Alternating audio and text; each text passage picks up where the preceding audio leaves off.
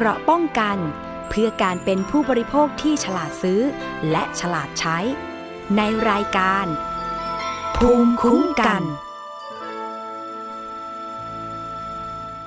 สวัสดีค่ะขอต้อนรับเข้าสู่รายการภูมิคุ้มกันรายการเพื่อผู้บริโภคกับดิฉัน วิภาปิ่นแก้วค่ะ คุณผู้ฟังสามารถฟังและดาวน์โหลดรายการได้ที่ www.thaipbspodcast.com และแอปพลิเคชัน Thai PBS Podcast รวมไปถึงเพจ Facebook Thai PBS Podcast และสถานีวิทยุชุมชนที่เชื่อมโยงสัญญาณทั่วประเทศค่ะ ประเด็นแรกวันนี้นะคะมาอัปเดตสถานการณ์โควิด -19 กันก่อนค่ะ ซึ่งขณะนี้ก็มีการระบาดอย่างหนัก ถือว่าเป็นการระบาดในระลอกที่ 3 ซึ่งมาจากคลัสเตอร์สถานบันเทิงย่านทองหล่อนะคะ ซึ่งขณะนี้ก็มีผู้ติดเชื้อโควิด -19 แล้ว เกินกว่า 1,000 คนต่อเนื่องยาวนานกว่า 1 สัปดาห์เลยทีเดียวค่ะ ซึ่งก็มีการแพร่กระจายไปทุกจังหวัด ซึ่งก็ทำให้รัฐบาลนั้นต้องออกมา มีมาตรการออกมานะคะก่อน ซึ่งก่อนหน้านี้หลายคนก็กังวลใจว่าจะเป็นการประกาศล็อกดาวน์หรือว่าประกาศเคอร์ฟิวหรือไม่ แต่ว่านายกรัฐมนตรีก็ออกมายืนยันนะคะว่าไม่ได้เป็นการล็อกดาวน์แต่ว่าเป็นมาตรการที่ควบคุมโดยแบ่งพื้นที่ที่เป็นสีแดง สีส้มค่ะ อย่างเช่นการเปิดปิดร้านอาหาร ห้างสรรพสินค้า ก็จะมีเวลากำหนดไว้ว่าไม่เกิน3ามทุ่มนะคะ แล้วก็ประกาศฉบับนี้เนี่ยก็จะบังคับใช้ถึงสิ้นเดือนเมษายนนี้ก่อนค่ะ แล้วก็จะมีการพิจารณาอีกครั้งหนึ่งตามสถานการณ์นะคะ แล้วก็ขอความร่วมมือให้ภาคเอกชน ให้พนักงานทำงานที่บ้านด้วยค่ะ ซึ่งในขณะนี้ในช่วงนี้นะคะก็ทำให้หลายต่อหลายคนเนี่ยไม่ว่าจะเป็นข้าราชการพนักงานเอกชน ซึ่งก็ต้องทำงานที่บ้าน หรือว่านักเรียนเองนักศึกษา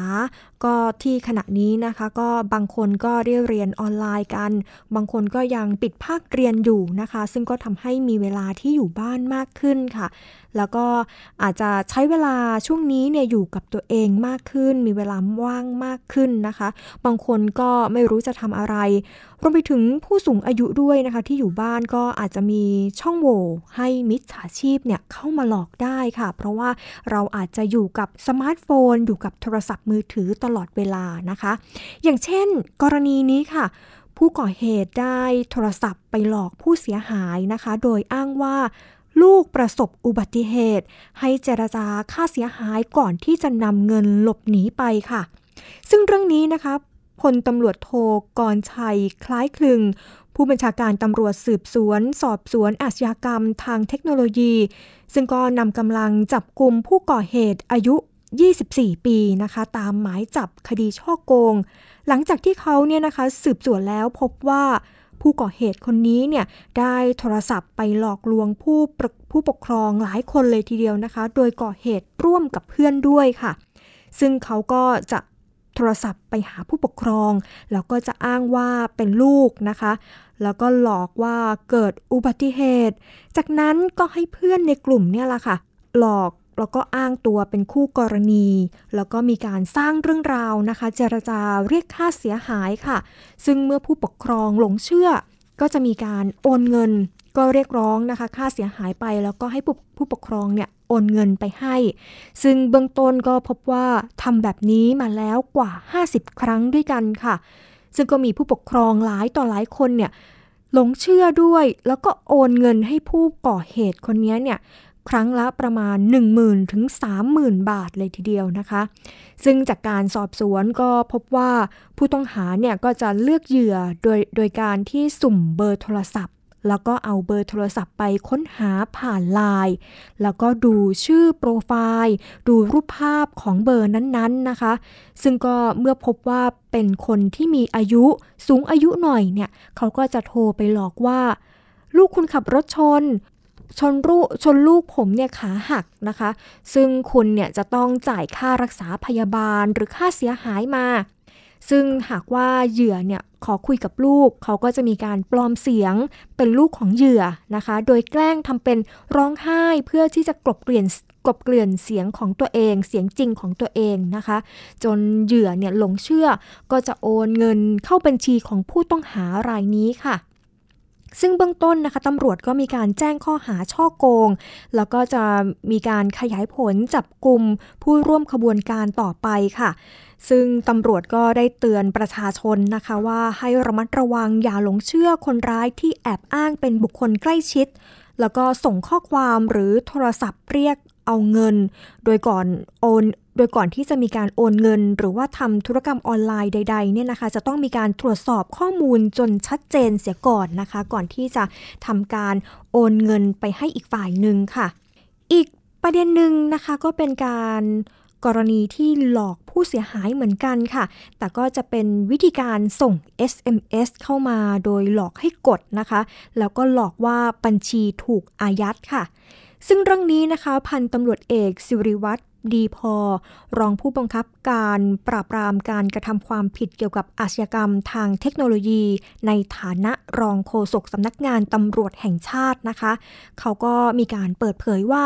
ในช่วงที่ผ่านมาเนี่ยก็พบว่ามีประชาชนได้รับความเสียหายจากการจากกลโกงของมิจฉาชีพ ซึ่งก็มีทั้งแจ้งความเองค่ะ แล้วก็มีการร้องเรียนผ่านสื่อมวลชน ว่าได้รับข้อความสั้นหรือว่า SMS แจ้งผ่านโทรศัพท์มือถือเข้ามานะคะ โดยข้อความก็จะมักระบุว่าแสดงความยินดีว่าเจ้าของเครื่องเนี่ยได้รับเงินจำนวน 1 0 0 0 0แสนถึง2 0 0แสนบาท แล้วก็แอบแอบอ้างว่าส่งมาจากธนาคารต่างๆค่ะ ซึ่งบางคนที่ได้รับข้อความที่แจ้งมานี้ก็ แจ้งว่าเงินในบัญชีถูกถอนออกไปจำนวน 50,000 บาท ซึ่งถ้าไม่ทำธุรกรรมเนี่ยก็ขอให้มีการกดลิงก์เพื่อที่จะยืนยัน ซึ่งบางรายนะคะเขาก็ได้รับข้อความว่า เป็นผู้โชคดีได้รับการฉีดวัคซีนโควิด -19 ฟรีค่ะ ซึ่งข้อความพร้อมที่ส่งมาพร้อมกับลิงก์ต่างๆ เหล่านี้เนี่ยนะคะก็มีการส่งต่อกันในสื่อสังคมออนไลน์ในช่วงนี้ค่ะ ซึ่งรูปแบบการกระทำแบบนี้ ซึ่งทางตำรวจเขาก็บอกว่าเป็นการหลอกให้กดเพื่อที่จะล้วงข้อมูลเพื่อที่จะให้เหยื่อเนี่ยมีการกรอกข้อมูลไปนะคะ เป็นการหลอกให้ผู้เสียหายเนี่ยหลงเชื่อ แล้วก็กดเข้าไปในลิงก์นั้นๆค่ะ ซึ่งก็มีลักษณะเป็นกลอุบายการตลาดของกลุ่มมิจฉาชีพด้วย โดยอาศัยว่าปัจจุบันเนี่ยนะคะประชาชนส่วนใหญ่เนี่ยมีสมาร์ทโฟน มีการเข้าถึงโซเชียลมีเดียมากขึ้นค่ะ แล้วก็มีการใช้บริการผ่านแอปพลิเคชันต่างๆ โดยเฉพาะการทำธุรกรรมผ่านทางธนาคาร ผ่านทางแอปพลิเคชันต่างๆ ของธนาคารนะคะ โดยการทั้งโอนเงินผ่านแอปพลิเคชัน จึงมีการพยายามที่จะเข้าถึงประชาชนผ่านโทรศัพท์มือถือค่ะ ใช้วิธีการหลอกลวงด้วยการส่งลิงก์ ประกอบกับข้อความในลักษณะที่สร้างความสนใจ ตกใจ จนต้องกดลิงก์ที่แนบมานี้นะคะ อย่างเช่นจะระบุว่า แจกเงินเข้าบัญชี แจกสติกเกอร์ แจกวัคซีนโควิด -19 หรือมีข้อความบางข้อความค่ะบอกว่าเรากดเงินสำเร็จ ทั้งๆทที่เราก็ไม่ได้ทำธุรกรรมใด ๆ กับธนาคารนั้นนะคะ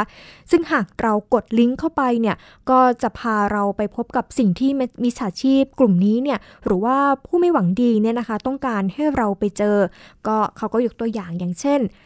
แอปที่เป็นเงินกู้ หรือว่าเป็นแอปพนันเว็บไซต์พนันต่างๆนะคะ ซึ่งหากว่าเราสนใจเนี่ยก็จะให้เราเนี่ย กรอกข้อมูลต่างๆ ซึ่งเป็นเรื่องที่ไม่ควรทำเพราะว่าเราอาจจะถูกเอารัดเอาเปรียบจากการปล่อยเงินกู้ของผู้ที่อยู่ในแอปพลิเคชันนั้นๆนะคะ อย่างเช่นเรียก ดอกเบี้ยเกินกว่าอัตราที่กฎหมายกำหนดนะคะ แล้วก็ทวงถามหนี้โดยผิดกฎหมาย หรือการกู้ยืมเงินในลักษณะช่อโกงประชาชน หรือกรณีเว็บพนัน ก็จะพยายามโน้มน้าวให้ผู้เสียหายเนี่ยเข้าไปเล่นค่ะ โดยมีโปรโมชั่นต่างๆ ที่จะเป็นการเย้ายวนให้ร่วมเล่นการพนันออนไลน์ จนเสียเงินเสียทองหมดเนื้อหมดตัวค่ะ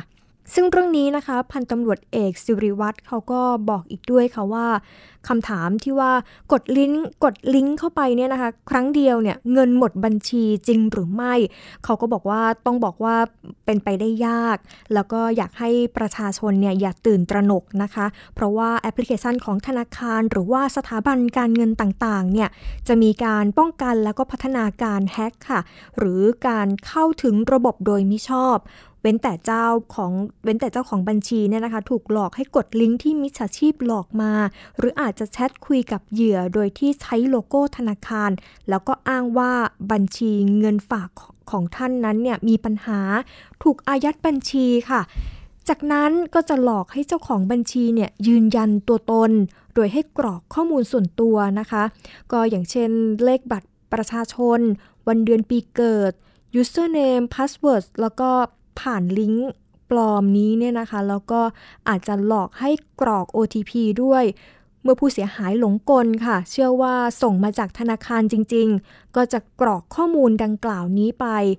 ทำให้มิจฉาชีพเนี่ยรู้ข้อมูลทุกอย่าง จึงสามารถทำธุรกรรมถอนเงินจากบัญชีเราได้จนเงินหมดบัญชีค่ะ สำหรับการปราบปรามสืบสวนจับกลุ่มมิจฉาชีพที่ใช้กลอุบายเหล่านี้เนี่ยนะคะตำรวจเขาก็บอกว่าที่ผ่านมาเนี่ยสำนักงานตำรวจแห่งชาติเองก็ได้ดำเนินการเชิงรุกในการสืบสวนสอบสวนจับกลุ่ม โดยศูนย์ป้องกันปราบปรามการกระทำความผิดเกี่ยวกับหนี้นอกระบบนะคะสำนักงานตำรวจแห่งชาติ ศูนย์ปราบปรามอาชญากรรม ทางเทคโนโลยีสารสนเทศ และหน่วยงานที่เกี่ยวข้องค่ะ ซึ่งก็มีผลการปฏิบัติงานอย่างอยู่ต่อเนื่องนะคะ ซึ่งพันตำรวจเอกสิริวัตรเขาก็ยังกล่าวถึงคำแนะนำว่าจะมีวิธีการป้องกันอย่างไรได้บ้างนะคะว่า เมื่อได้รับลิงก์มาแล้วเนี่ยในลักษณะที่เล่ามาข้างต้นทั้งหมดเนี่ยนะคะ ก็ขอให้ประชาชนตั้งสติก่อนค่ะ อย่าตกใจอย่าเพิ่งเชื่อในสิ่งที่เห็นนะคะ แล้วก็ขอให้สังเกตลิงก์หรือว่า URL จะเป็นชื่อแปลกๆ ไม่ตรงกับสิ่งที่เขาอ้างมานะคะ ยกตัวอย่างอย่างเช่น อ้างว่าเป็นธนาคารหรือว่าหน่วยงานราชการ แต่จะแต่ว่าจะสะกดเป็นข้อความภาษาอังกฤษแปลก ๆ ค่ะ แล้วก็หากได้รับลิงก์เหล่านี้เนี่ยอย่าไปสนใจ อย่าไปกดลิงก์หรือถ้าไปถ้าเป็นไปได้นะคะ ก็ให้โทรสอบถาม call center ของหน่วยงานนั้น ๆ ด้วยค่ะ อย่างเช่นธนาคารก็ โทรเข้าไปหา call center นะคะว่ามีเรื่องราวแบบนี้จริง ๆ หรือไม่ ซึ่งก็เขาก็กำชับมาเลยนะคะว่าอย่าหลงกรอก username กับ password หรือว่า OTP ผ่านลิงก์ที่ได้รับอย่างเด็ดขาดค่ะ ซึ่งนอกจากนั้นนะคะก็ควรที่จะตั้งรหัสที่สามารถเดาได้ยากค่ะ แล้วก็ต้องตั้งค่าการเข้ารหัส 2 ชั้นด้วย ซึ่งการกระทำดังกล่าวเนี่ยนะคะเขาก็บอกว่ามีความผิด เป็นไปตามพฤติกรรมที่มีที่มิจฉาชีพเนี่ยหลอกลวงก็อย่างเช่นโทษของการความผิดของการช่อโกงประชาชนนะคะ แล้วก็พรบคอมพิวเตอร์ พรบการพนัน พรบห้ามเรียกดอกเบี้ยเกินอัตรา ซึ่งแต่ละฐานความผิดก็จะมีอัตราโทษที่แตกต่างกันไปค่ะ เดี๋ยวเราไปฟังเสียงของ พันตำรวจเอก สิริวัตรดีพอค่ะ รองผู้บังคับการปราบปรามการกระทำความผิดเกี่ยวกับอาชญากรรมทางเทคโนโลยีค่ะ ครับสำหรับลิงก์ที่มีการส่งต่อในสื่อสังคมออนไลน์ให้กับพี่น้องประชาชนในช่วงนี้นะครับว่ากดครั้งเดียวเงินสู่บัญชีเนี่ยนะครับจริงหรือไม่เป็นอย่างไรขออนุญาตกลับเรียนอย่างนี้ครับ การทำในลักษณะดังกล่าวเนี่ยนะครับ ภาษาทางคอมพิวเตอร์เขาเรียกว่าphishing นะครับหรือหลอกให้กดลวงให้กรอกนะครับ ก็คือช่วงนี้เนี่ยเป็นที่ทราบดีว่าพี่น้องประชาชนเนี่ยนะครับอาจจะมี work from home นะครับแล้วก็มีการเข้าถึงสื่อสังคมออนไลน์เข้าถึงสมาร์ทโฟนมากขึ้นนะครับแล้วก็มีหลาย ๆ ท่านเนี่ยใช้แอปพลิเคชันเกี่ยวกับการเงินการธนาคาร ในการทำธุรกรรมต่างๆ ผ่านโทรศัพท์มือถือนะเพราะนั้นเนี่ยมิจฉาชีพเนี่ยก็พยายามเข้าถึงพี่น้องประชาชนนะครับ โดยวิธีการส่งประโยคพร้อมกับลิงก์นะครับเพื่อที่หวังที่จะให้พี่น้องประชาชนเนี่ยกดนะครับ ประโยคเหล่านี้เนี่ยส่วนใหญ่จะเป็นประโยคที่ดึงดูดความสนใจนะครับ หรือสร้างความตกใจให้กับพี่น้องประชาชน เช่น แจกเงินเข้าบัญชีนะครับ แจกวัคซีนโควิด -19 นะครับหรือแจกบัตรกำนันนะครับ รวมไปถึงอาจจะขึ้นมาว่าการเบิกเงินของท่านเนี่ยสำเร็จนะครับ โดยที่ทั้งที่เราเนี่ยไม่ได้ทำธุรกรรมทางการเงินกับธนาคารเลยทำให้เราเนี่ยเกิดความตกใจนะครับ แล้วก็เข้าไปกดดูนะครับ เมื่อกดเข้าไปแล้วเนี่ยนะครับมิจฉาชีพเหล่านี้ก็จะมีจุดประสงค์ต่างๆ ให้เราเข้าถึงนะครับสิ่งที่เขาต้องการ เช่น แอปพลิเคชันเกี่ยวกับการกู้ยืมเงินในโลกออนไลน์นะครับ ซึ่งมีการเอารัดเอาเปรียบนะครับ เรียกดอกเบี้ย เกินอัตราที่กฎหมายกำหนดนะครับ หรือหากเรากู้กู้ยืมเงินเขาแล้ว แล้วเราไม่ใช้เนี่ยอาจจะมีการทวงเงินนะครับ หรือทวงเงินกู้เนี่ย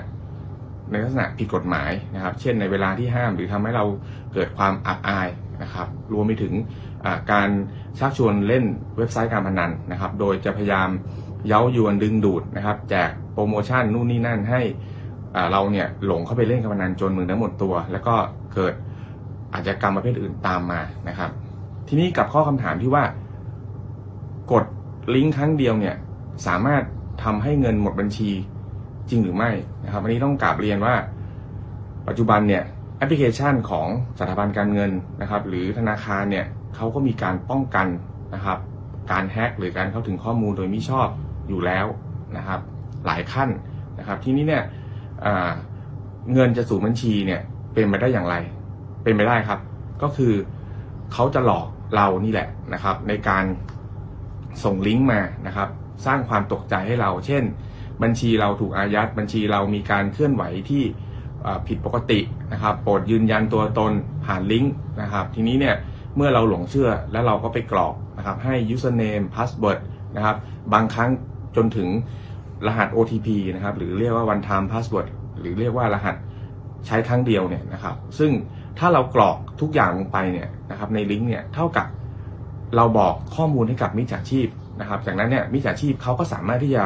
ทำธุรกรรมนะครับ ได้แทนตัวเรา เช่น การถอนเงินจนหมดบัญชี อันนี้เป็นไปได้นะเพราะนั้นต้องระวังนะครับ ถ้าถามว่าการป้องกันเนี่ยจะทำอย่างไรนะครับ อย่างแรกเลยนะครับ เมื่อได้รับลิงก์ข้อความประกอบกับลิงก์เนี่ยนะครับ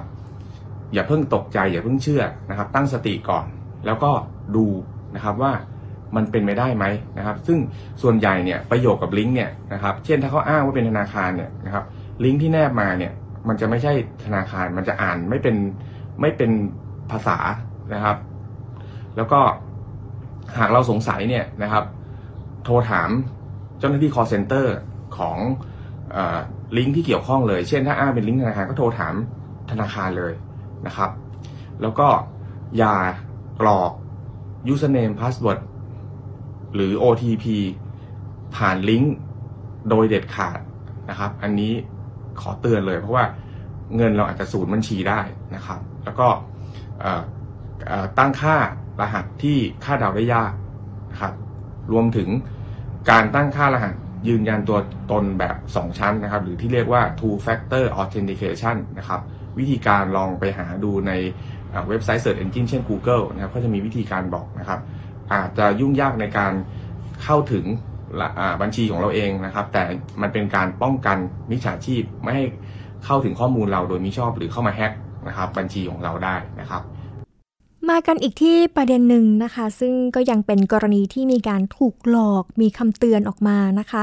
ซึ่งเรื่องนี้เนี่ยเกิดขึ้นที่จังหวัดสมุทรสาครค่ะ เป็นการเปิด Facebook เพื่อที่จะเข้าไปในกลุ่มขายของมือสอง แล้วก็หลอกขายสินค้า เมื่อได้เงินแล้วนะคะ ก็จะไม่ได้ส่งสินค้าให้กับผู้ซื้อค่ะ ซึ่งตำรวจก็ได้มีการนำกำลังจับกลุ่มผู้ก่อเหตุรายนี้นะคะ ที่มีอายุประมาณ 34 ปี โดยหลอกขายของมือสองผ่าน Facebook ค่ะ ที่จังหวัดสมุทรสาคร หลังพบว่ามีผู้เสียหายเนี่ยร้องเรียนเข้ามาผ่านทางตำรวจนะคะ โดยบอกว่าถูกคนร้ายใช้ Facebook ปลอมเข้าไปในกลุ่มขายของมือสอง ก็จะเป็นพวกสินค้าที่เป็นอะไหล่รถมือสอง อุปกรณ์เครื่องมือช่างต่างๆนะคะ จากนั้นเมื่อมีสมาชิกในกลุ่มคนใดคนหนึ่งเนี่ยโพสต์ว่าต้องการซื้อหรือว่าขายสินค้า หรือเพจใดที่มีการเสนอขายสินค้าเนี่ยผู้ก่อเหตุก็จะทักไปหาค่ะ เพื่อที่จะหลอกขายสินค้าให้ผู้เสียหาย แต่ว่าพอผู้ผู้เสียหายเนี่ยสั่งสินค้าแล้ว ผู้ก่อเหตุคนนี้ก็ไม่ส่งสินค้าไปให้นะคะ เมื่อผู้เสียหายเนี่ยมีการทวงถาม ผู้ก่อเหตุก็จะตอบกลับไปว่าเป็นการต่อว่าบ้างล่ะ เป็นการด่าทอบ้างละบ้างนะคะ ซึ่งก็บางคนเขาก็มีการบล็อกผู้เสียหายรายนั้นๆด้วยนะคะ ก็ทำให้ผู้เสียหายเนี่ยหลายคนเลยค่ะ ได้เข้าไปโพสต์ประจานแล้วก็มีการร้องเรียนให้เพจเกี่ยวข้องเนี่ย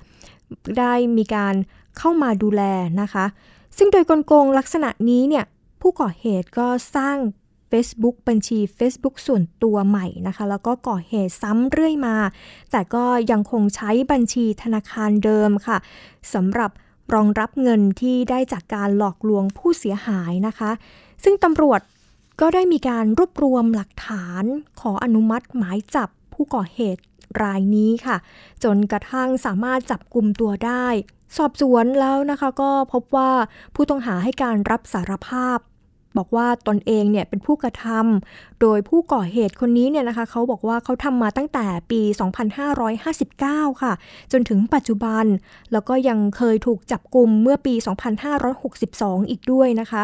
แล้วก็โดยสารมีคำสั่งตัดสินให้ลงโทษจำคุก แต่เนื่องจากว่าไม่เคยต้องโทษคดีอาญามาก่อนศาลก็เลยลดให้รอลงอาญานะคะ ให้รอลงอาญา2 ปีค่ะ ก่อนจะกระทำความผิดเช่นเดิมอีก ซึ่งเขาก็บอกว่าเป็นช่องทางหาเงินได้ง่าย รวมทั้งตนเองเนี่ยไม่มีอาชีพเป็นหลักแหล่งค่ะสำหรับบัญชีธนาคารที่ผู้ต้องหาเคยใช้ในการรองรับเงินที่ได้จากการหลอกลวงผู้เสียหายก็มีทั้งหมด 18 บัญชีด้วยกัน ซึ่งส่วนใหญ่ก็เป็นบัญชีธนาคารส่วนตัวของผู้ก่อเหตุเองค่ะ แล้วก็รวมไปถึงบัญชีธนาคารของบุคคลที่เป็น ผู้ที่รู้จักกับผู้ก่อเหตุนะคะ ซึ่งผู้ก่อเหตุเขาก็ได้ขอยืมบัญชีธนาคารมาใช้ก็แล้วก็จะให้ค่าตอบแทนในการยืมบัญชีธนาคารมาใช้บัญชีธนาคารละ 500ถึง1,000 บาทค่ะ จากการตรวจสอบประวัติก็พบว่าผู้ก่อเหตุยังมีหมายจับที่ยังหลงเหลือ ยังหนีคดีอีก 2 หมายจับนะคะ ในข้อหาตัวการฉ้อโกง แล้วก็ร่วมกันฉ้อโกงนำเข้าสู่ระบบคอมพิวเตอร์ค่ะ ซึ่งข้อมูลที่นำเข้าสู่ระบบคอมพิวเตอร์นั้นเป็นข้อมูลปลอมนะคะ ซึ่งเบื้องต้นเนี่ยก็ได้มีการแจ้งข้อหาฉ้อโกง โดยทุจริต หรือ โดยหลอกลวงนำเข้าสู่สู่ระบบคอมพิวเตอร์ ซึ่งข้อมูลคอมพิวเตอร์ที่บิดเบือนหรือปลอม ไม่ว่าทั้งหมดหรือบางส่วน หรือข้อมูลคอมพิวเตอร์อันเป็นเท็จ ที่น่าจะเกิดความเสียหายแก่ผู้ใดผู้หนึ่งค่ะ อันนี้เขาก็มีการแจ้งข้อหาเบื้องต้นก่อนนะคะก่อนที่จะนำตัวส่งพนักงานสอบสวนดำเนินคดีตามกฎหมายต่อไปค่ะ มากันอีกที่ประเด็นหนึ่งนะคะสำหรับคนที่ชอบซื้อสลากกินแบ่งผ่านทางออนไลน์นะคะ ต้องระมัดระวังด้วย เพราะว่าบคบเขาก็ได้จับบริษัทสวมชื่อเปิดเว็บกองสลาก โดยขายหวยออนไลน์เกินราคาค่ะ ซึ่งเรื่องนี้เนี่ย ผู้ผู้บังคับการกองปราบปรามการกระทำความผิดเกี่ยวกับคุ้มครองผู้บริโภค ก็ได้มีการตรวจสอบเว็บไซต์ชื่อกองสลาก .com นะคะ โดยมีการขายสลากกินแบ่งรัฐบาล ในราคาฉบับละ 80 บาท แล้วก็มีการคิดค่าบริการ 20 บาทด้วยกันค่ะ รวมแล้วเนี่ยหากว่าซื้อผ่านทางออนไลน์ 1 ใบก็จะต้องเสียเงิน 100 บาทนะคะ ซึ่งก็เกินกว่าราคาที่กฎหมายกำหนดไว้ โดยเว็บไซต์นี้นะคะเขาก็ได้มีการจดทะเบียนนิติบุคคล ชื่อบริษัทลอตเตอรี่ออนไลน์จำกัดค่ะ มีนายพันธวัฒน์เป็นกรรมการบริษัทแล้วก็ได้มาตรวจสอบแล้วก็รวบรวมพยานหลักฐานต่างๆ เพื่อดำเนินคดีตามกฎหมายค่ะ กระทั่งนายพันธวัฒน์เนี่ยได้เข้าพบพนักงานสอบสวน พร้อมกับให้การรับสารภาพตลอดข้อกล่าวหานะคะ โดยยอมรับว่าขายสลากกินแบ่งรัฐบาลเกินราคาจริง พนักงานสอบสวนก็ได้มีการดำเนินคดีกับนายพันธวัฒน์แล้วก็บริษัทลอตเตอรี่ออนไลน์จำกัดค่ะ ในฐานะนิติบุคคล ซึ่งก็ตั้งข้อหาเอาไว้นะคะ บอกว่า เสนอขายหรือขายสลากกินแบ่งรัฐบาลที่ออกตามพรบสำนักงานสลากกินแบ่งรัฐบาล พศ 2517 ซึ่งก็มีโทษปรับไม่เกิน 10,000 บาท พร้อมปรับทั้งคู่รวม 4,000 บาทนะคะ ซึ่งขณะที่สำนักงานสลากกินแบ่งรัฐบาลเองก็ได้มีการออกมาชี้แจงนะคะ บอกว่าไม่มีส่วนเกี่ยวข้องกับเว็บไซต์กองสลาก .com นี้ ซึ่งทางบกปคบเนี่ยแล้วก็สำนักงานสลากกินแบ่งรัฐบาล ก็ขอความร่วมมือประชาชนนะคะ หากพบเห็นหรือว่ามีเบาะแสการจำหน่ายสลากกินแบ่งรัฐบาลเกินราคา ก็สามารถแจ้งข้อมูลได้ทางสายด่วน 1135 ค่ะ หรือว่าศูนย์รับเรื่องร้องราวร้องทุกข์นะคะบบกปคบหรือหมายเลขโทรศัพท์สำนักงานสลากกินแบ่งรัฐบาลค่ะ 02528 9999 นะคะ ซึ่งก็สามารถโทรไปร้องเรียนได้ หากว่าพบเจอกับสลากกินแบ่งรัฐบาลที่ขายเกินราคาค่ะ มาอีกที่ประเด็นหนึ่งค่ะ ช่วงนี้นะคะก็ต้องบอกว่าต้องระมัดระวังว่ากาดห้ามตกเด็ดขาดค่ะ เพราะว่าโควิด19 นี้มีการระบาดอย่างต่อเนื่อง แล้วก็มีการติดกันง่ายกว่าสายพันธุ์เดิมนะคะ ซึ่งก็ต้องสวมหน้ากากอนามัยอย่างเคร่งครัดค่ะ ไม่ว่าจะไปในพื้นที่ชุมชน หรือว่ามีการพูดคุยกันระหว่างสองคนก็ต้องใส่หน้ากากอนามัยทุกครั้งค่ะ โดยเฉพาะที่จังหวัดสุราษฎร์ธานีนะคะ ที่นั่นเนี่ยศาลเขาก็ได้มีการมีการสั่งปรับคนที่ไม่สวมหน้ากากอนามัยออกจากบ้านแล้วด้วยนะคะ ซึ่งเรื่องนี้ค่ะศาลแขวงสุราษฎร์ธานี ก็ได้ออกมาประกาศเป็นข่าวของศาลนะคะ โดยระบุว่า จับจริงปรับจริง โดยพนักงานอายการคดีศาลแขวงสุราษฎร์ธานีเนี่ยได้ยื่นฟ้องผู้ฝ่าฝืนไม่สวมหน้ากากอนามัยหนึ่งคนนะคะในพื้นที่อำเภอเมืองสุราษฎร์ธานี ตามคำสั่งจังหวัดสุราษฎร์ธานี ที่ให้ประชาชนในพื้นที่จังหวัดสุราษฎร์ธานีเนี่ยนะคะ ได้มีการสวมหน้ากากอนามัย หรือว่าหน้ากากผ้าทุกครั้งนะคะ ตลอดเวลาที่ออกนอกเคหสถาน หรือสถานที่พำนักของตนในฐานะในฐานความผิดมาตรา 51 แห่งพระราชบัญญัติโรคติดต่อ 2558 ค่ะ โดยศาลเนี่ยนะคะมีคำสั่ง พิพากษาปรับ 4,000 บาทค่ะ แต่ว่าจำเลยให้การรับสารภาพก็ได้ลดโทษให้กึ่งหนึ่งค่ะ แล้วก็คงปรับที่ 2,000 บาทนะคะ ซึ่งหลายจังหวัดนะคะก็ได้มีมาตรการออกมาแบบนี้ค่ะ แล้วก็เป็นคำสั่งที่ว่าหากว่าจะต้องออกนอกเคหสถานออกนอกบ้านเนี่ยจะต้องมีการสวมหน้ากากอนามัยนะคะ ซึ่งหากไม่สวมก็จะมีโทษปรับอย่างที่ระบุไว้นะคะคือ 4,000 บาทค่ะ มากันอีกที่ประเด็นหนึ่งค่ะ ขณะนี้นะคะหลายคนก็อาจจะกักตัวอยู่ที่บ้าน บางคนก็บางคนก็อาจจะอยู่ที่บ้านแล้วก็ไม่กล้าที่จะออกไปข้างนอกบ้านนะคะ เพราะว่าอาจจะเป็นห่วงกังวลเรื่องโควิด -19 ที่จะมีการติดเชื้อกันง่ายมากขึ้น ส่วนบางคนก็อาจจะมีญาติญาติเนี่ยนะคะ เป็นติดเชื้อโควิด -19 แล้วก็ต้องต้องมีการกักตัว ซึ่งหลายคนก็ จำนวนที่กักคนที่ติดเชื้อ แล้วก็คนที่กักตัวก็เพิ่มปริมาณมากขึ้น ส่งผลให้ขณะนี้ค่ะ สภากาชาติไทยเขาก็ได้ออกมาประกาศนะคะ บอกว่าตอนนี้เนี่ยขาดแคลนเลือดอย่างหนักเลยทีเดียวค่ะ เพราะว่าจากการระบาดของโควิด -19 ระลอกใหม่นี้ก็ทำให้ผู้ที่มาบริจาคเลือดนะคะที่ศูนย์บริการโลหิตสภากาชาติไทยนี้เนี่ยลดจำนวนลงตั้งแต่สิ้นเดือนมีนาคมที่ผ่านมานะคะ เพราะว่าโรงพยาบาลทั่วประเทศ 340 แห่งเนี่ยมีความต้องการใช้โลหิตวันละ 6,500 ถึง 7,000 ยูนิตด้วยกันค่ะ แต่ว่าปัจจุบันเนี่ยปริมาณโลหิตบริจาคทั่วประเทศเนี่ยนะคะ ได้เพียงวันละ 2,000 ยูนิตเท่านั้น เพราะว่าจำนวนผู้บริจาคเนี่ยนะคะลดลงอย่างมาก ทุกแห่งเลยค่ะ แล้วก็รวมไปถึงหน่วยงานยกเลิกการจัดกิจกรรม รับบริจาคโลหิตด้วย แล้วก็ส่วนหนึ่งเนี่ยพนักงานหลายองค์กรก็ต้องทำงานที่บ้านนะคะ เพราะว่าอยู่ในพื้นที่ควบคุมการระบาดการแพร่ระบาด หรือว่ามีการกักตัวกันด้วยค่ะ ซึ่งโรงพยาบาลทุกแห่งขณะนี้นะคะเขาก็ได้มีการประกาศบอกว่าขาดเลือด ไม่มีโลหิตเพียงพอในการรักษา แล้วก็ผ่าตัดผู้ป่วยค่ะ ซึ่งหากว่ามีการชะลอหรือว่ามีการเลื่อนการรักษาด้วยโลหิตออกไปเนี่ยก็จะส่งผลให้ผู้ป่วยคนนั้นเนี่ยมีความอันตรายนะคะ หรือว่าบางรายก็อาจจะถึงขั้นเสียชีวิตได้ค่ะ สำหรับผู้ที่จะบริจาคโลหิตนะคะ ก็จะต้องมีการคัดกรองตนเองก่อน มาก่อนที่จะมาบริจาคโลหิตนะคะ อย่างเช่น ต้องตรวจดูตัวเองก่อนว่า มีไข้ไอเจ็บคอ หรือว่ามีน้ำมูกไหลจมูกเนี่ยไม่ได้กลิ่น ลิ้นไม่รับรสหรือเปล่า หรือว่ามีตาแดงนะคะ แล้วก็มีผื่นขึ้นหรือไม่ รวมไปถึงการเข้าพื้นที่ในพื้นที่เสี่ยงต่างๆนะคะ อย่างเช่น การเดินทางไปยังสถานบันเทิง ตลาดสถานตลาดสถานที่แออัดนะคะ แล้วก็รวมไปถึงพื้นที่เสี่ยงที่มีการระบาด หรือการสัมผัสใกล้ชิดกับผู้ป่วย ซึ่งผู้ที่ได้รับการวินิจฉัยว่าติดเชื้อโควิด -19 ก็ต้องงดบริจาคโลหิตไปก่อนนะคะ อย่างน้อย 14 วันค่ะ ส่วนผู้ที่ได้มีการได้รับวัคซีนนะคะ ได้รับวัคซีนป้องกันโควิด -19 เนี่ยเขาก็บอกว่าสามารถมาบริจาคโลหิตได้ค่ะ กรณีที่ฉีดวัคซีน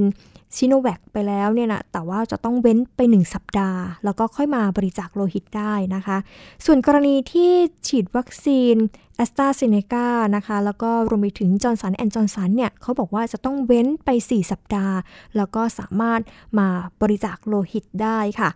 ซึ่งเรื่องนี้นะคะดิฉันก็ได้ไปในพื้นที่ไปดูไปเห็นนะคะ ไปทำข่าวเรื่องนี้เนี่ยที่ศูนย์บริการโลหิตแห่งชาติ ก็พบว่าโดยตามปกติแล้วเนี่ยนะคะดิฉันได้คุยกับเจ้าหน้าที่เขาก็บอกว่าตามปกติแล้วเนี่ย ช่วงเวลาที่ดิฉันไปมาก็คือประมาณช่วงบ่ายบ่ายโมงถึงบ่ายสองเนี่ยช่วงเวลานั้นเนี่ยจะต้องมีผู้ที่มาบริจาคเนี่ยประมาณ 500 คนแล้ว แต่ว่าที่ดิฉันไปเห็นเนี่ยก็คือแค่ประมาณ 200 กว่าคนเท่านั้นนะคะ ซึ่งส่วนใหญ่ที่มาบริจาคเนี่ยก็จะเป็นกลุ่มจิตอาสา แล้วก็รวมไปถึงพระพิสุด้วยสามเณรก็มาด้วยนะคะ แล้วก็ได้เห็นภาพที่อาจจะไม่เคยเห็น เพราะว่าหลายครั้งที่ดิฉันได้ไปทำข่าวเนี่ยก็จะเห็นเตียงที่มีผู้ที่ไปบริจาคเนี่ยเต็มแน่นจนล้นออกมาข้างนอกนะคะ แต่ว่าวันที่ไปเนี่ย ก็ปรากฏว่าเตียงหลายเตียงก็ว่างไม่มีผู้ที่มาบริจาคเลือดนะคะ ก็ขอเชิญชวนให้ผู้ที่มีสุขภาพแข็งแรงนะคะร่วมไปบริจาคเลือดไปบริจาคโลหิตที่ศูนย์บริการโลหิตแห่งชาติ หรือว่าโรงพยาบาลหลาย ๆ แห่งก็มีการเปิดรับบริจาคเหมือนกันนะคะช่วงต่อไปค่ะเป็นช่วงคิดก่อนเชื่อกับดรแก้วกังสดานอัมภัย นักพิษวิทยาและคุณชนาทิพย์ไพพงศ์ค่ะ ตอน สหรัฐอเมริกาติดเชื้อโควิด -19 มาก จะพ่ายแพ้ต่อโควิด -19 หรือไม่ไปติดตามค่ะ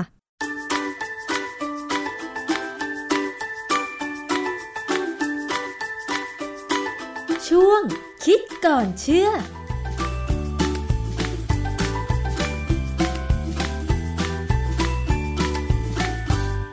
พบกันในช่วงคิดก่อนเชื่อกับดรแก้วกังสดานนภัย นักพิษวิทยากับดิฉันชนาทิพไพรพงศ์นะคะ วันนี้พูดถึงเรื่องของการแพร่ระบาดโควิด -19 กันค่ะคุณผู้ฟัง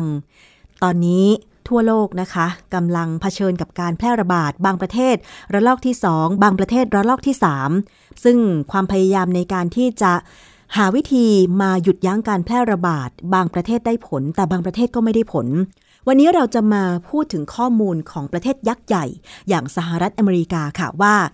เขามีการแพร่ระบาดมีผู้เสียชีวิตจากโควิด -19 เนี่ยหลายแสนคน ซึ่งตรงนี้แหละก็เลยกลายเป็นว่า เอ๊ะทำไมประเทศยักษ์ใหญ่ซึ่งมีเงินมหาศาล มีประชากรมหาศาล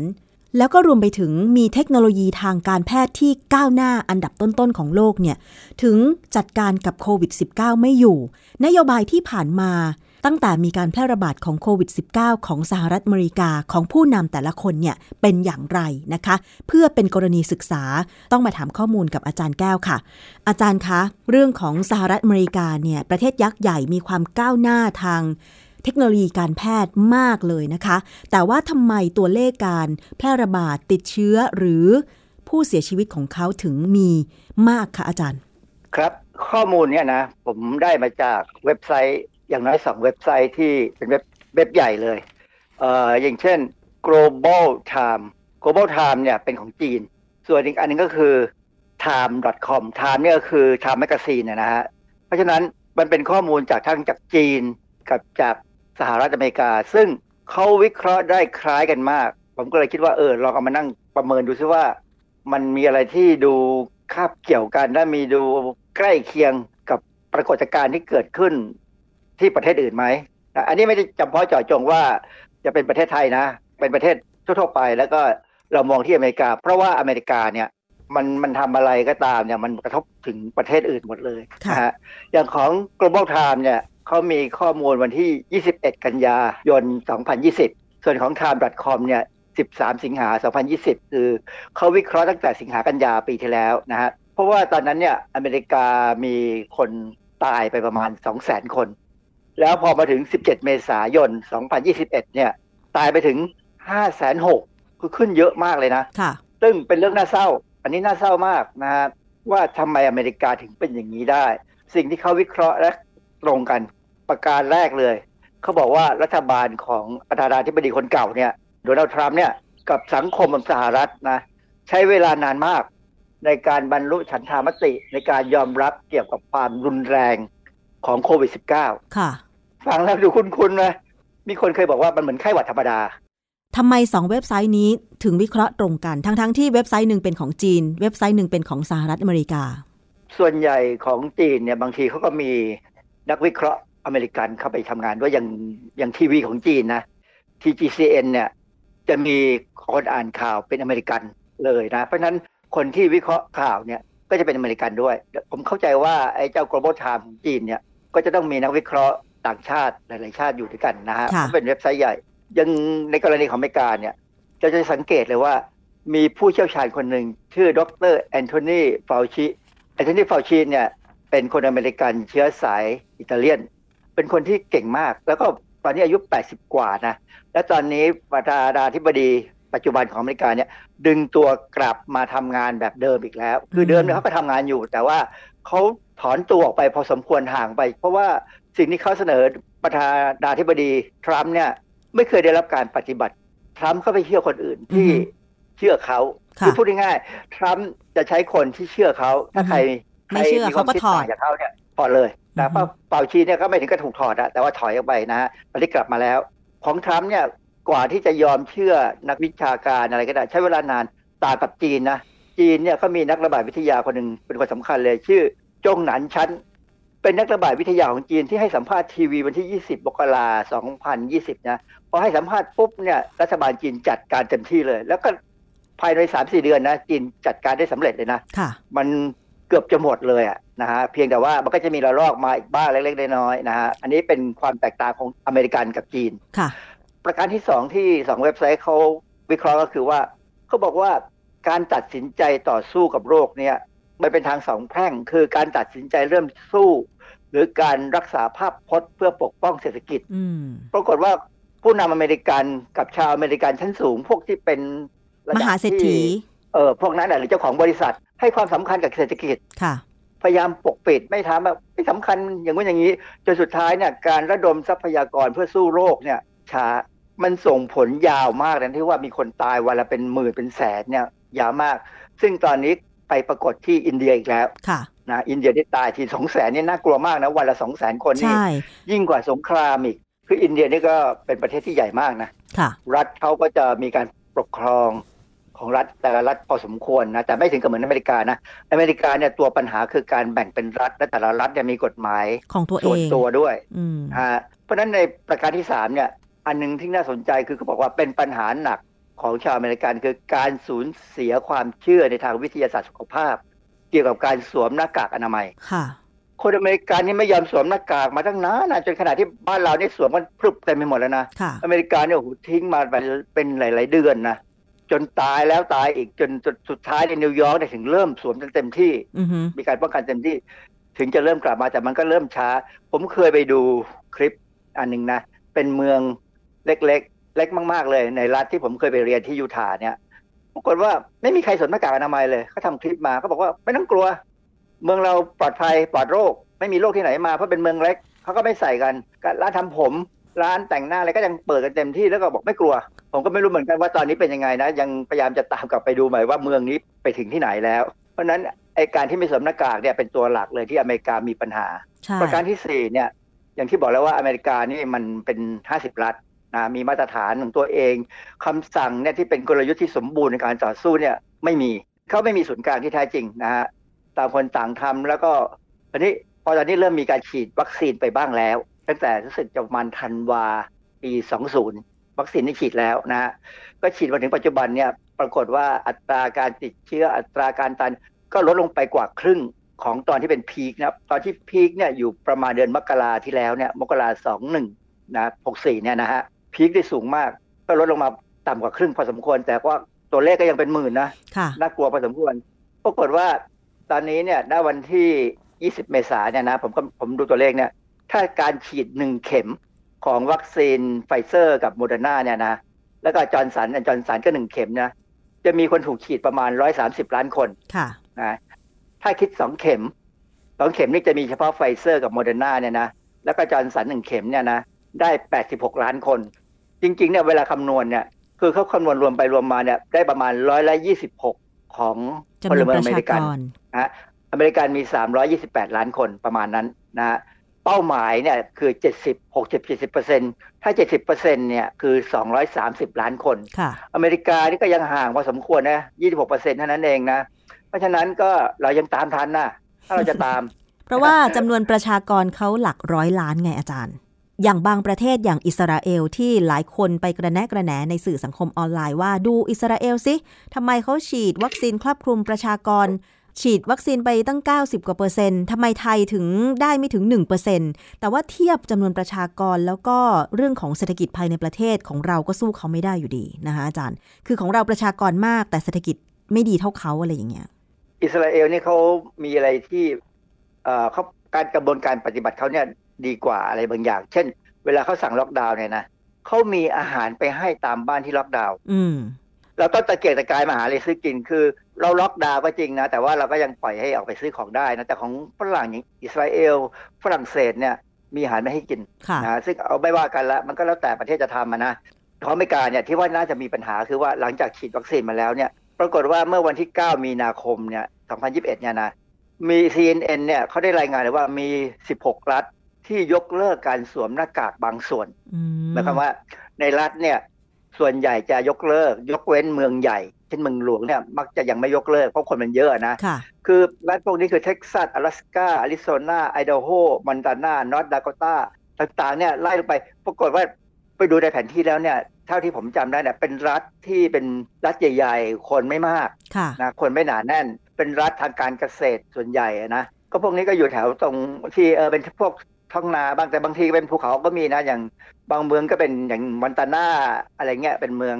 ไอดาโฮเนี่ยเป็นเมืองที่เป็นภูเขา แต่ว่าก็คนไม่มากนะค่ะอเมริกาเนี่ยเวลาเขา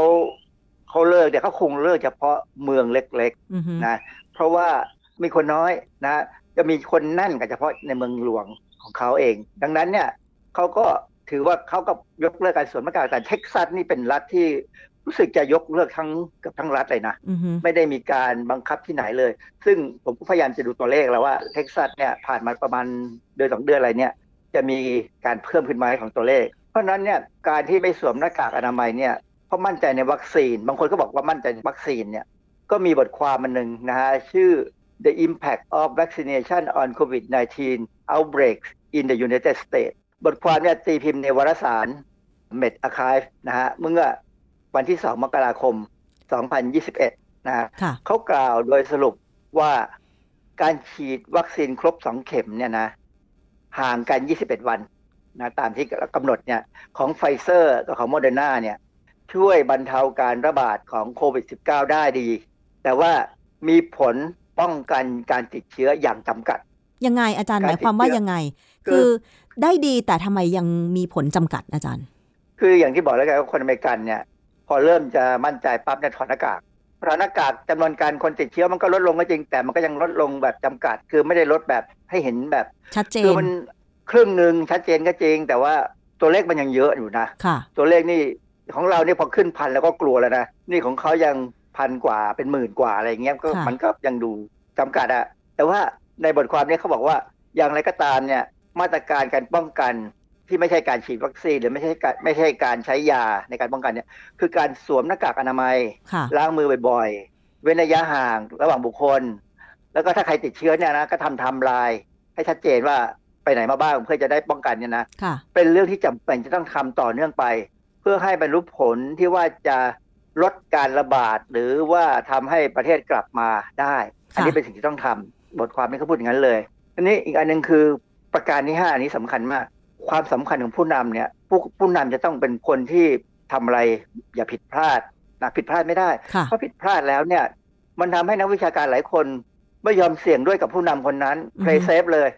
ซึ่งสมัยนั้นเนี่ยมีคนถอนตัวสมัยประธานาธิบดีทรัมป์เนี่ยนะมีคนนักวิชาการเนี่ยถอนตัวกันเป็นแถวค่ะแล้วเพิ่งกลับมาใหม่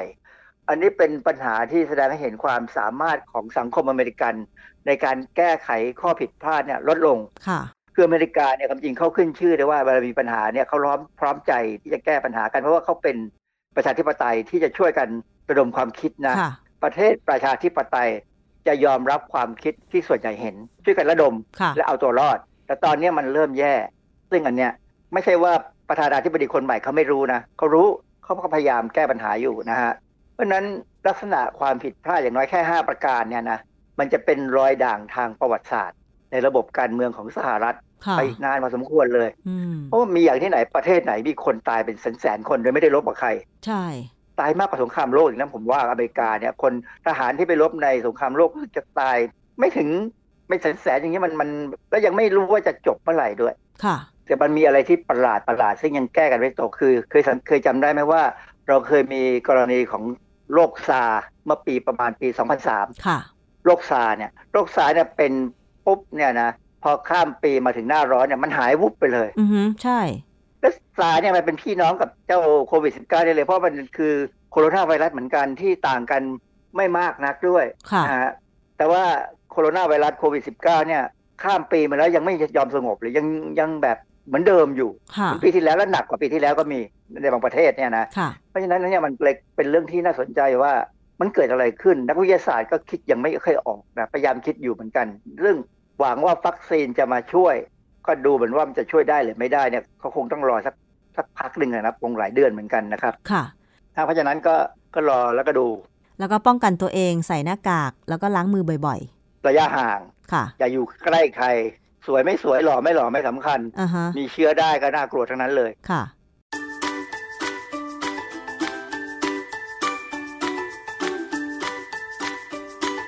ช่วงคิดก่อนเชื่อ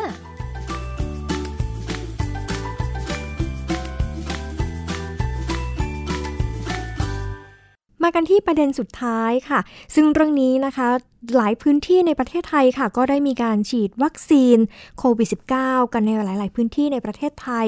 ซึ่งก็หลายคนก็กังวลว่า เอ๊ะ พอฉีดแล้วเนี่ยจะมีผลข้างเคียงของการฉีดวัคซีนว่ามันมีอะไรบ้างนะคะ ซึ่งโรงพยาบาลรามาธิบดีเขาก็ได้มีการรวบรวมข้อมูล แล้วก็นำมาเป็นข้อมูลถามตอบนะคะ ซึ่งก็มีคนเนี่ยสงสัยกันบอกว่า อาการข้างเคียงของการฉีดวัคซีนเนี่ยมีอะไรบ้าง เขาก็ออกมาตอบบอกว่า อาการที่คาดว่าอาจจะเกิดขึ้นอยู่แล้วนะคะ อย่างเช่น ปวดบวมแดง แล้วก็ร้อนบริเวณที่ฉีดค่ะ แล้วก็อาจจะมีไข้ปวดเมื่อย ใจสั่น อ่อนเพลียมึนงงนะคะ แล้วก็เวียนศีรษะ ซึ่งมักจะเกิดประมาณ 1-2 วันนะคะ หลังจากที่ได้รับวัคซีนแล้วแต่ว่าก็ไม่รุนแรง สามารถฉีดวัคซีนเข็มต่อไปได้ค่ะ แล้วก็มีคนถามสงสัยบอกว่าการแพ้วัคซีนเนี่ยหรือว่าส่วนประกอบของวัคซีนเนี่ยคืออะไร เขาก็ตอบว่าการแพ้เกิดจากการที่ร่างกายตอบสนองต่อสิ่งกระตุ้นมากกว่าปกตินะคะ ซึ่งก็มีความรุนแรงหลายระดับด้วยกัน การแพ้แบบรุนแรงนะคะ ก็อย่างเช่น ความดันเลือดตกผื่นลมพิษค่ะ หอบเหนื่อย หายใจมีเสียงหวีดนะคะ เป็นลม แล้วก็ปวดท้อง ท้องเสียซึ่งมักจะเกิดภายใน 30 นาทีนะคะ หรือว่าบางคนเนี่ยก็อาจจะแพ้ภายใน 24 ชั่วโมง หลังจากที่ได้รับวัคซีนมาแล้ว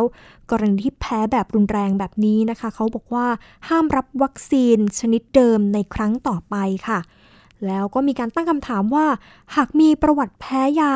อาหารหรือว่าสารก่อภูมิแพ้อื่น ๆ เนี่ยมาก่อนเนี่ยนะคะก็จะได้รับวัคซีนโควิด -19 ได้หรือไม่ ซึ่งก็เขาก็ออกมาระบุว่า ถ้ามีผื่นอย่างเดียว ก็ไม่รุนแรงก็สามารถฉีดรับวัคซีนได้นะคะ โดยอาจจะกินยาในกลุ่มของต้านฮิสตามีนนะคะ ที่ไม่ทำให้ง่วงนอน ช่วยที่ช่วยเช่นอย่างเช่นนะคะลอราตาดีนนะคะ ก่อนฉีดประมาณก่อนฉีดวัคซีนประมาณ 30 นาทีค่ะ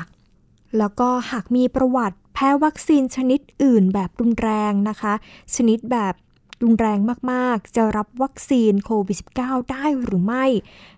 เขาก็บอกว่าสามารถรับวัคซีนโควิด -19 ได้ค่ะ แต่ว่าก็ให้สังเกตอาการนะคะ อย่างใกล้ชิดเลยภายใน 30 นาทีค่ะ หลังจากที่ได้รับวัคซีนแล้ว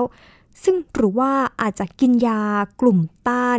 เฮสตามีนนะคะที่ไม่ง่วงนอนก่อนที่จะฉีดวัคซีน 30 นาทีด้วยกันค่ะ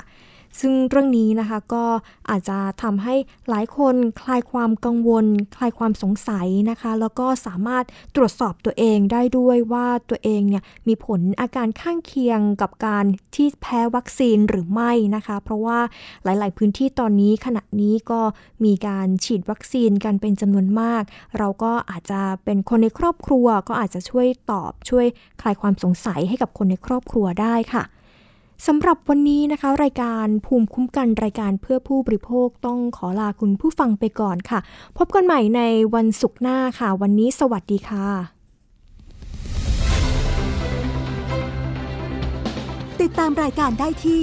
www.thaipbspodcast.com แอปพลิเคชัน Thai PBS Podcast หรือฟังผ่านแอปพลิเคชัน Podcast ของ iOS Google Podcast Android Podbean SoundCloud และ Spotify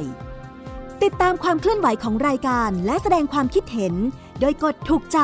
ที่ facebook.com/thaipbspodcast